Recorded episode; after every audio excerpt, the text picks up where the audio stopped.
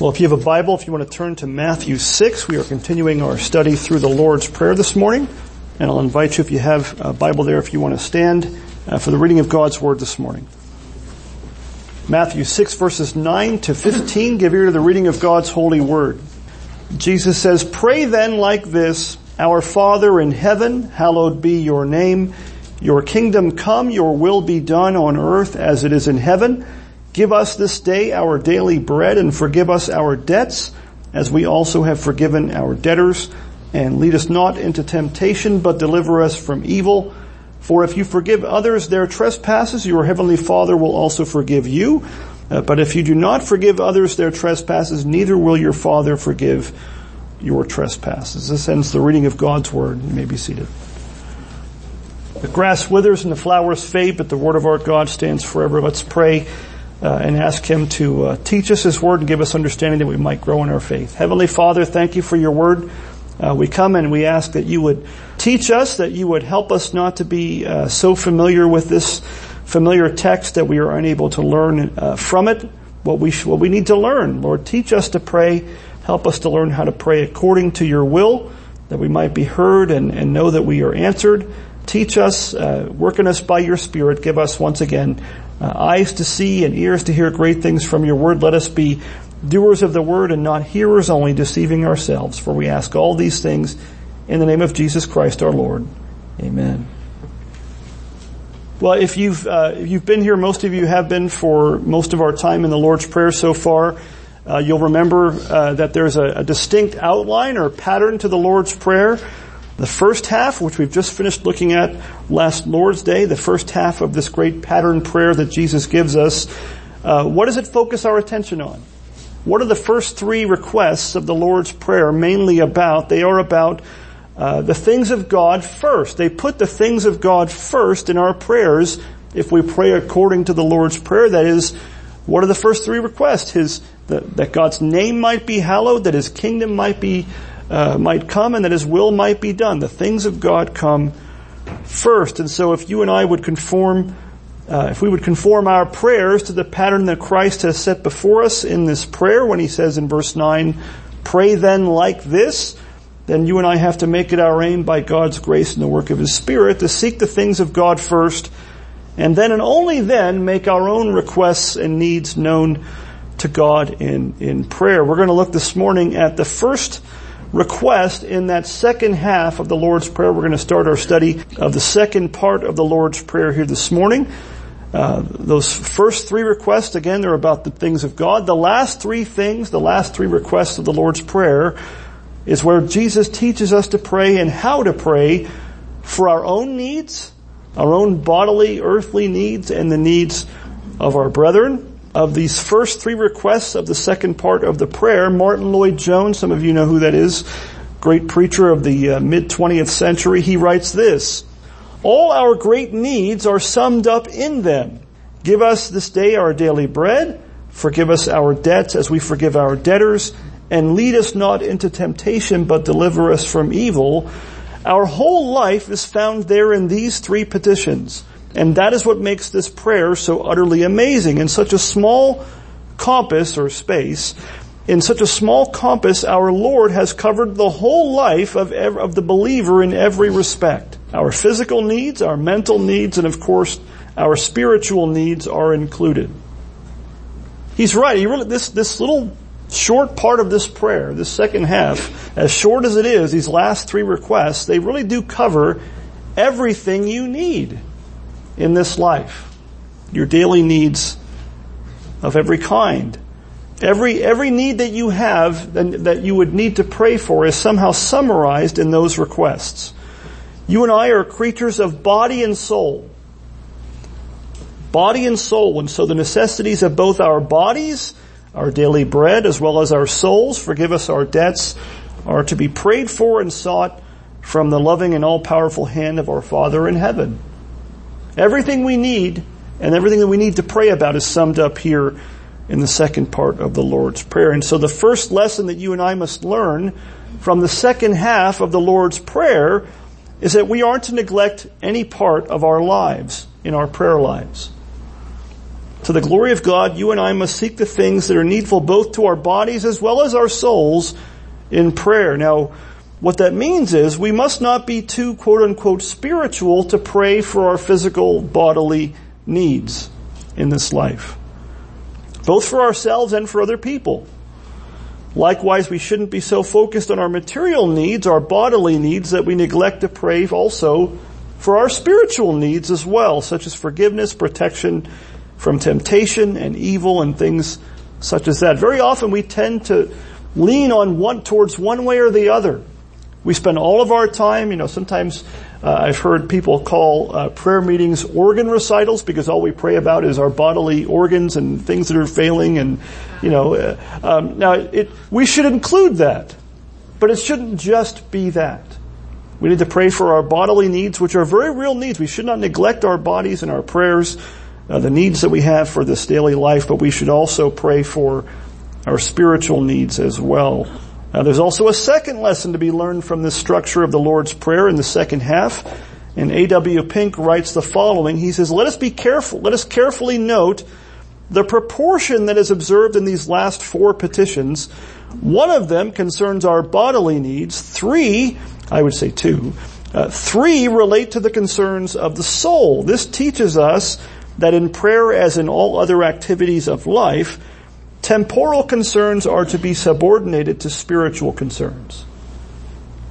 I think there's limits to that, but it has to be both, but I think it's instructive that two thirds of this section on our own needs deals with spiritual things and only one deals with the physical things. You might have heard the old proverb, uh, of sorts. Uh, your, maybe your parents told you this a few times that God gave you two ears and one mouth for a reason. And what, what, what do they say that math is supposed to imply? We listen twice as much as we talk, or we, sh- we should listen twice as much as we talk. We should be slow to speak and quick to hear. Well, in a similar way, the latter half of the Lord's Prayer spends twice as much time focusing on our spiritual needs as it does on our physical needs. And that's not without reason. That should, that should affect how we pray. We should not fail to pray for our, our physical temporal needs, but we should pray even more so for our physical needs, for forgiveness of sin, for tem- protection from temptation and from the evil one. Well, that brings us to the first request of this second half of the Lord's Prayer, or the fourth petition or request. For our daily bread, it's found in verse 11, a very short, as they all are, a very short request. Jesus there tells us to pray this. Give us this day our daily bread. We're to pray that. Give us this day our daily bread. What does it mean to pray for our daily bread?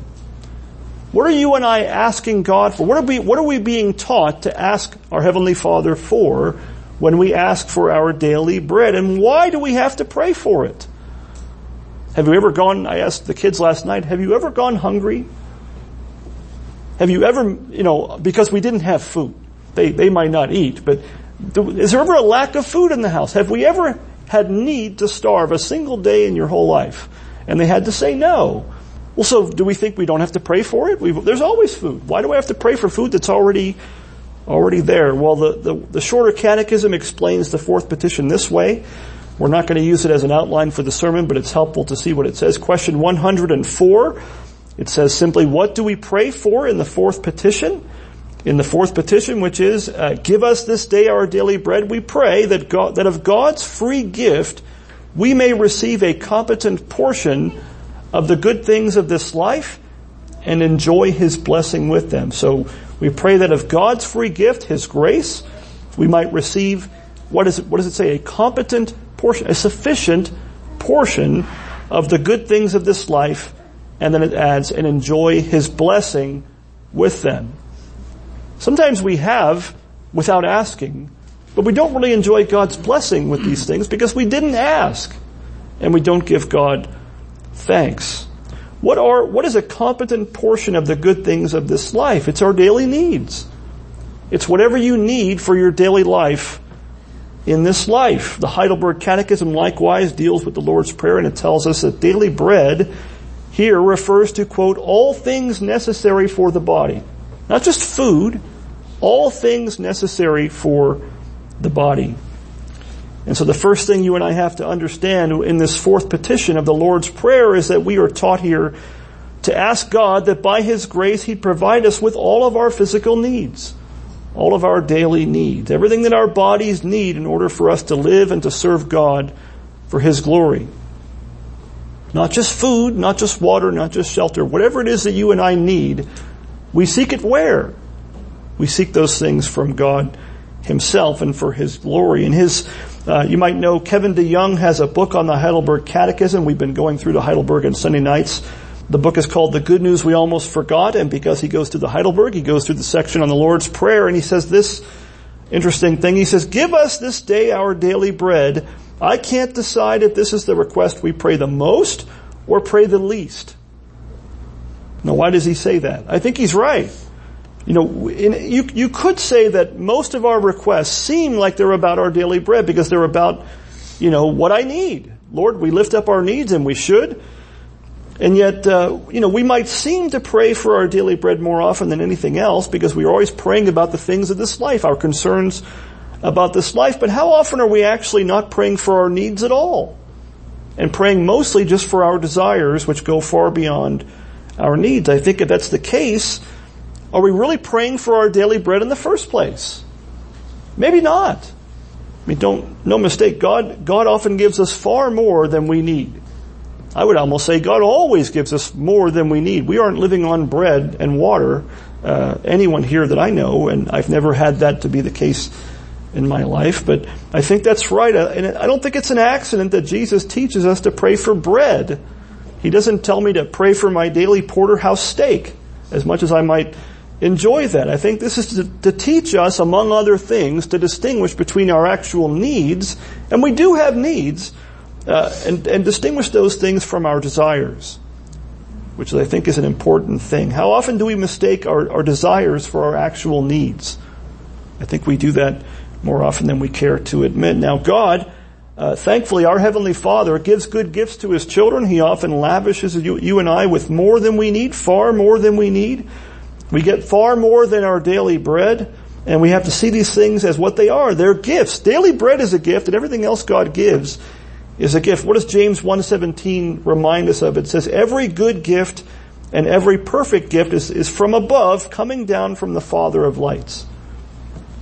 God has given us uh, far more than our daily needs. He's given us many good things over and above that, and we should be thankful to Him for that. In this way, we're also taught in this request, we're taught not only to pray for our daily needs, but we're also taught the grace of contentment contentment, not grumbling like the Israelites did as we read this morning in Exodus 16, or, but uh, contentment. Paul writes in 1 Timothy chapter 6 verses 6 through 8, he writes, but godliness with contentment is great gain. There's a, a, a phrase that you could spend an hour unpacking. Godliness with contentment is not just okay, great gain. Doesn't sound like great gain, but that's what Paul says and the Bible says it is. Godliness with contentment is great gain. Why? For we brought nothing into the world and we cannot take anything out of the world. What's the saying? You can't take it with you? That's what, that's what Paul says. But if we have what? Food and clothing with, with these we will be content. God's provision. Food and clothing. Contentment with godliness is great gain. Why? Because there's only so much you can spend. There's only so much you can do. You cannot take it with you. What's the old, the old joke? There's no U-Hauls behind hearses. You know, we don't, we don't take it with us. Proverbs 15, 16 says this, better is a little with the fear of the Lord than great treasure and trouble with it. Better is a little with the fear of the Lord than great treasure and trouble with it. Our prayers should echo that prayer found in Proverbs verse, chapter 30, verses 8 to 9. The, the proverb writer says this, Remove from me falsehood, remove far from me falsehood and lying. Give me neither poverty nor riches. Feed me with the food that is needful for me. Why? Lest I be full and deny you and say, who is the Lord? Or lest I be poor and steal and profane the name of my God. There's a balance. And we don't always know where that balance is. We'd like to think we know, but we probably don't. And what does that imply? You know, not, not many people, not many of us can handle riches in a godly way. Riches can be a snare, the Bible says. We all imagine, I think I do, maybe you do too, we like to imagine that, you know, well, I'd, I'd like to find out. You know, I, I think I do just fine handling, you know, riches if I had them. Um, but riches and too much of the good things of this life often lead us astray. And what does that proverb say? It, it leads us to imagine that we don't need God. And before you say, well, that could never be me, how often do we actually pray for our daily bread? Because when you don't, it's us saying, a lack of prayer means, I think I can handle this on my own. I've got this, God. I don't need that. I've got a good job. I've got a good job, and that, that, that's why we have food in the fridge and, and cars that run, and, and yet we, we forget that we have to ask. That God gives us those things by His, by His grace. And I think this request, I won't go into this too much, but many of you have heard of the, the so-called prosperity gospel, where you have these preachers on TV and elsewhere that, you know, Joel Osteen and whatnot that tell you live your best life now and it's God's will that you be wealthy, healthy, and you know, prosperous and all these things. And, and you, you always go to them and say, well, what did Jesus say? Foxes have holes, the birds of the air have nests, but the son of man had what? No place to lay his head. The, it's a prosperity gospel preacher cannot pray, give us this day our daily bread. He doesn't. He thinks God has sent Jesus Christ to make you rich the wrong way. Did Jesus Christ make you rich? Yes, He's lavished all the riches of God's grace on you. You have an inheritance that you can't even, I can't even imagine. Someday, when we're in heaven, we're all going to feel really dumb. We just are. We're going to look down on the things we used to worry about and think, what was I thinking? What was that? Why did I lay up all these treasures on earth that don't mean squat when I have all these heavenly riches that I can't even imagine for eternity? That's why Jesus said to lay up treasures for yourselves. Where? In heaven. And you do that even now uh, by faith as you serve God in your generation. So our daily bread teaches us to pray for our daily needs. Our daily bread, praying for that, also teaches us dependence upon God. Our daily bread teaches us dependence upon God. It's the next thing that this request teaches us. To pray for our daily bread means that we are utterly dependent upon God for everything even the smallest morsel of food that we have. It's not an accident that Jesus teaches us to pray for our daily bread and not our monthly bread. He doesn't tell us to pray for our yearly supply, supply ahead of time. Our daily bread. Now this, this imagery uh, is most certainly, I think, intended to point you and I back to the Exodus, back to chapter 16 of Exodus, and that bread from heaven that we read about this morning that God provided the children of Israel with for over how long? 40 years he fed them with that. I'm sure they might have grumbled about the lack of variety in the menu, uh, but God provided for them miraculously. There was no, remember what did they call it? What does the word manna mean? It means what is it? It's, it's, a, it's a hint that it was a miraculous provision that God gave them right up until they entered the promised land and then it stopped. God kept them going. Their shoes didn't wear out. Their clothing did not wear out. They gave got water from the rock, they got bread from heaven, and I think that is what Jesus is pointing us back to when you pray for daily bread. If you know your Old Testament, I don't know how you could read that phrase and not think back to uh, the manna in the, the wilderness. Now, the Old Testament scripture reading this morning was that chapter on that, the bread from heaven. Uh, we talked about the first half of the chapter being all about the children of Israel doing what? Grumbling, complaining. Eight times, I think it was, in that first 12 verses, the word grumbling shows up, and at least four times God says, the Lord has heard your grumbling, and by His kindness He still fed them. He still gave them uh, the the manna. Now, they gave. He also gave them in the second part of that chapter. He gave them some very specific instructions about the manna. He didn't just say, "Hey, here's food, go nuts." He said, "Here is how you are to do it." He gave them very specific instruction. First, Exodus 16 verse 16, they had to what? They had to gather it. They didn't just wake up in the morning and open up their jar, their omer. Up, oh, there it is, it's full again. They had to go out and gather it. They were to gather as much as they needed, and it would amount to a measurement called an omer. I don't know exactly how much that is, but it was enough to feed each person in their households, and their tents. The second thing he told them was they were to leave none of it until morning. They couldn't save it up for a rainy day. They couldn't save it up for later. They couldn't store it up at all. And, and what did that teach them? It taught them that they had to trust God for their provisions when? Every day. On a daily basis. And also, God says in this way He was going to test them. He was going to, te- could God had, could He have given them a month's advance? Certainly. Could He have given them a year? Could He just sent this huge pile of manna down and fed them for weeks at a time? And every so often they'd have to stop and, you know, shovel it in and carry it on their bags. No. He could have done that, but he didn't. Because he wanted to teach them on a daily basis and he wanted to test them. He says it himself. He wanted to test them to see if they would walk in his law or not. He wanted to test if they would trust him at his word and obey him. Third thing, they would gather a double portion on which day? The sixth day, the day before the Sabbath, the one day God would give them extra. The one day they were allowed and instructed to keep some extra. It was because of what? It was because of the Sabbath. Now remember, when was the Ten Commandments? When was that given? Four chapters after that. But the Sabbath was already understood to be a creation ordinance of God. They knew they were supposed to keep the Sabbath and serve God on that day. And so for six days they would gather it, but on the seventh day, if they went out to look for, for manna, what would happen? They found none. God provided them ahead of time. He actually had them bake it and boil it ahead of time on the day before in what? To prepare for the Sabbath that they might still have their needs met, but be freed up to worship and serve God and rest on that holy day. In Deuteronomy chapter 8, Moses speaks the word of God to the people of Israel and he reminded them of the manna. This is towards the end. Deuteronomy, Deuteronomy is right before they go into the promised land. So Moses is kind of giving them a, a, a review of sorts. He's saying, here's, remember what God did. He says, uh, Deuteronomy 8, 2 to 3, he says, you shall remember the whole way that the Lord your God has led you these 40 years in the wilderness. Whereas don't forget the lessons God taught, right? Uh, in the wilderness that he might humble you, testing you to know what was in your heart, whether you would keep his commandments or not, and he humbled you and let you hunger.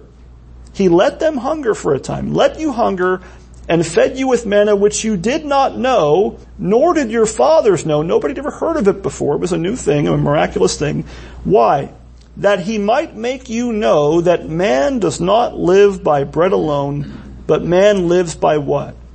Every word that comes from the mouth of the Lord. In other words, this was a teachable, 40 year long teachable moment.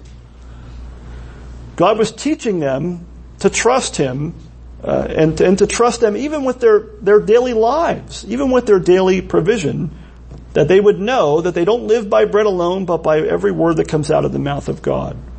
They would have to trust God's word that He was going to provide for them in that manner. So the manna was intended to teach them their, their dependence upon God. When you're in the middle of nowhere, there's no shopping, there's no shopping market, there's no grocery store, there's no 7-Eleven, there's no place to grow crops, there's no water. And yet what did God do? 40 years He provided for them food and water. And He intended this way to humble them. They couldn't, they couldn't see themselves as self-made people. They couldn't see themselves as providing for themselves just fine. They had to say, the only way, only way we got food was that God provided it. It was meant to test them to see if they would trust His word and obey His commandments. You know, it takes trust in God's promises and His provision to obey His commandments in these kinds of things. It really does. It, you know, we, we sing a song sometimes. I should have picked it for today, but I didn't. You know, trust and obey, for there's no other way to be happy in Jesus but to trust and obey. Those two things aren't the same thing. Obedience is not trust, but it's impossible to obey God really from the heart if you don't trust Him. Because many of his commandments are kind of tests, or they involve a kind of test to see if we really are going to trust God at his word. And what's the lesson that Moses tells them? That this manna was to teach them and to teach us that man doesn't live by bread alone, but man lives by every word that comes from the mouth of the Lord. You know, you might know where else that, that same passage was quoted in the New Testament. Remember Jesus, where was Jesus tempted by the, by the evil one, by Satan? Matthew chapter 4, in the wilderness for 40 days and 40 nights, and what happened? He didn't eat. He fasted for 40 days and 40 nights, and what did the devil do? Command these stones, if you're the son of God, command these stones to become bread, and what did Jesus say?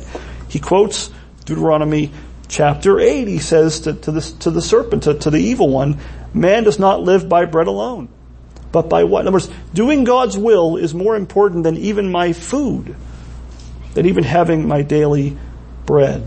Jesus quotes that passage, I think, for us to remind us how important it is.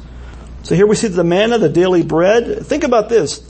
The manna, the Sabbath, which was also mentioned in Exodus chapter 16, and even the command to tithe. They all, all three of those things have something in common. They require you to trust in God's ongoing care and provision. You know, in, in our day, very often, in years past, the Sabbath commandment, you notice when you read Exodus 20, which we're going to read in a couple Sundays like we always do on the first Sunday, we read the Ten Commandments and the fourth commandment, the one on the Sabbath, uh, talks about not working. Now, in most places all over this world, in the vast majority of history, that's been the issue. Working. Because if, if you didn't work, you might suffer lack. Uh, in our day, I think recreation is the more common uh, thing that we, we have so much time on our hands and so many resources that we're not tempted to work most of us, although some of us are, but we're tempted to, you know, recreation and do, do things like it's Saturday part two. But the Sabbath wasn't just worshiping God, although that's the main thing. It, it was really a temptation uh, to work on that day. Why? Because what, what's the old saying? Time is money. And so if I make this much, in 24 hours or whatever the time period is on a Monday, Tuesday through Saturday, to take that day off and to set it aside for the worship of God, you can see how the unbelieving math can go. We can say, well, I'm going to suffer lack. And God says, no, that's the lesson of the manna. What did God do? He gave them twice as much on the sixth day. And that was the one day they could save it up. Why? To free them up to serve and worship God a day of holy rest the manna, the Sabbath, and tithing, all these things, among other things, it's, it's a test. It's a test of our dependence upon God and our trust in Him. You know, we're often tempted to think that, uh, you know, we, we have to trust in our own way. We have to go around God's commands. We naturally think that if we do, if we do it God's way, we're going to suffer need. And very often I think the exact opposite of what is what happens. We do our own thing and we suffer need. Instead of doing God's way and seeing that God provides. Matthew chapter 6 verses 31 to 34 there, Jesus Christ says, Therefore, here's a, it sounds simple, but it's easy, it's a hard command. Therefore, do not be anxious. Do not be anxious saying, what shall we eat or what shall we drink or what shall we wear? Why? For the Gentiles seek after all these things and your heavenly Father knows that you need them all, but seek first the kingdom of God and His righteousness, and all these things will be added to you. Therefore, do not be anxious about tomorrow. Why? For tomorrow will be anxious for itself. Sufficient is the day for its own trouble. Don't be anxious, but trust God and pray. Ask God for His provision. Well, that leads us to the, the third thing that, that is taught here, and it might sound kind of redundant, but our daily bread teaches us to pray for our daily bread on a daily basis. This, this request teaches us to pray. It teaches that we're dependent upon God for all things, and it also teaches us to act on that knowledge by praying. And praying on a daily basis. We need to pray to God often. God wants us to come to Him on a daily basis, even for our daily needs. We might be tempted to think that such kind of a prayer is redundant. We might think sometimes that this kind of a prayer, as we've said before, is unnecessary, but we'd be wrong. It's very easy for us, and especially in our in our culture, in our day, uh, to ascribe all that we have to our own work, to ascribe everything we have to our own diligence. In fact, you know, we compare ourselves with other people, and we we see some people that you know maybe aren't the most uh, the hardest workers in the world, and they suffer lack, and that's not for no reason. But sometimes we, we take that conclusion the wrong way, and we say, well, I have this because of me. And it's almost like that that that. Uh, prayer in the temple that the Pharisees, oh Lord, I thank you that I'm not like so and so, like that guy over there. You know, we say, I thank you that I have all this stuff because I'm not like that lazy person over there. But those are, those are what we call secondary causes. You should, you should work diligently. You should work hard. Work is a good thing. It's a gift of God. It's how God often, almost always, how God provides for our needs. But those things are secondary causes. We even owe those things to God as well. How do you have the ability to do the job you have? Or to do the work that you have? Where did you get it from? if not from God himself. If God were to withhold our daily bread from us, none of our work or diligence would do any good. We would still have nothing. We owe every last bit of what we have to God. Thomas Vincent writes this. He says, we may have, we may have convenient outward provisions without our asking, but we cannot have them without God's giving. You might have things without asking, but only, the only reason you have them, whether you asked or not, is that God gave them. James 4, 2 to 3 says, Ye have not because ye what? Ask not. Uh, ye ask and receive not because you ask amiss that you may consume it on your lusts. A lot of times we don't have because we don't ask. How often is prayer my last resort? I'll do everything I can think of, and then at the last, as the last resort, okay, maybe I should have prayed. It happens to me more often than it, than it should. We sometimes have not because we don't ask God. And sometimes we ask, uh, why don't we ask? It kind of goes back to the second point. When we don't pray, when we don't ask God for help and for our needs to be met, what are we really saying? I've got this. We're saying I don't need God in this situation. This is, this is not big enough. I can handle all this on my own. We can't handle anything on our own. We need to pray.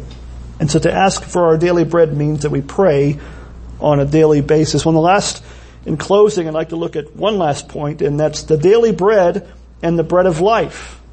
Our daily bread and the bread of life. You know, we think, uh, whenever you think of our daily bread, whenever you pray, as we do every first Sunday, maybe you pray with your family other times as well, for our daily bread, let this turn your attention back to the bread of life, which that manna was a picture of and that bread of life is not a what, it's a whom. It's Jesus Christ himself.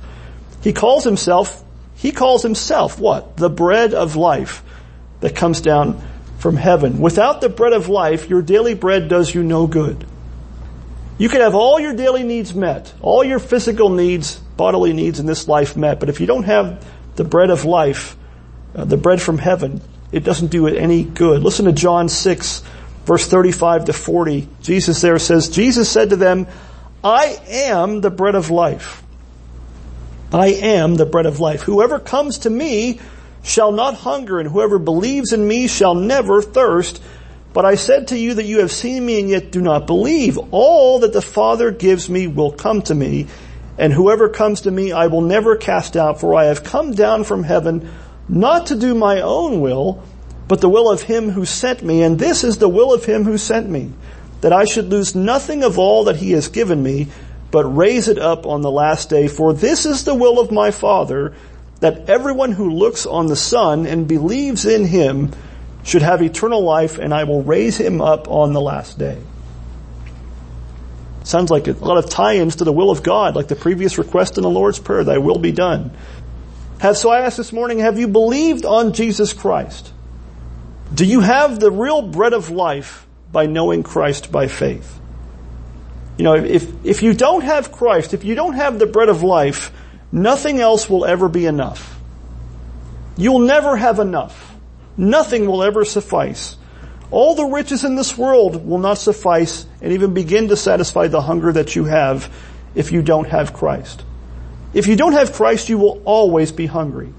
If you don't have Christ, you will always be dying of thirst because nothing else in this world is ever enough. You might know the quote from Augustine's Confessions. I think it's on the very first page. I'll translate it somewhat. He says, Thou hast made us for thyself, and our hearts are restless until we find our rest in thee. Our hearts are restless until they find their rest in thee. We're never at rest until we rest in Christ. We're never stopping being hungry and thirsty until we have our hunger and our thirst assuaged in Christ. Come, come to Christ by faith if you have not come to Him already. You will never hunger again. Look to Him and believe Him. What does He say? Those who believe will have eternal life. Amen. Let's, let's pray. Heavenly Father, we thank you that you have provided so much for us, that you have given us our daily bread and, and far more, Lord. We all have uh, far more than we can even imagine. We have more now on our worst day than some people in different parts of this world could even imagine having, Lord. Even having running water is, uh, is riches that some can't comprehend, Lord. We thank you for your kindness to us. We thank you for the rain this reminder of your, your great provision for us that you send your sun and your rain on the just and the unjust alike. And Lord, we thank you for our daily bread and we thank you even more that you have given us the bread of life, the bread from heaven, your son, Jesus Christ our Lord, that we might look to him and have life and never hunger again, Lord. Those of us who, when we eat the bread of this earth, we hunger again, but if we have have uh, had the bread of life in Christ, we never hunger again. We thank you that you have not left us in our darkness and unbelief and sin, but have opened our eyes that we might uh, see Christ and look to Him even as He says in John 6. We might look to Him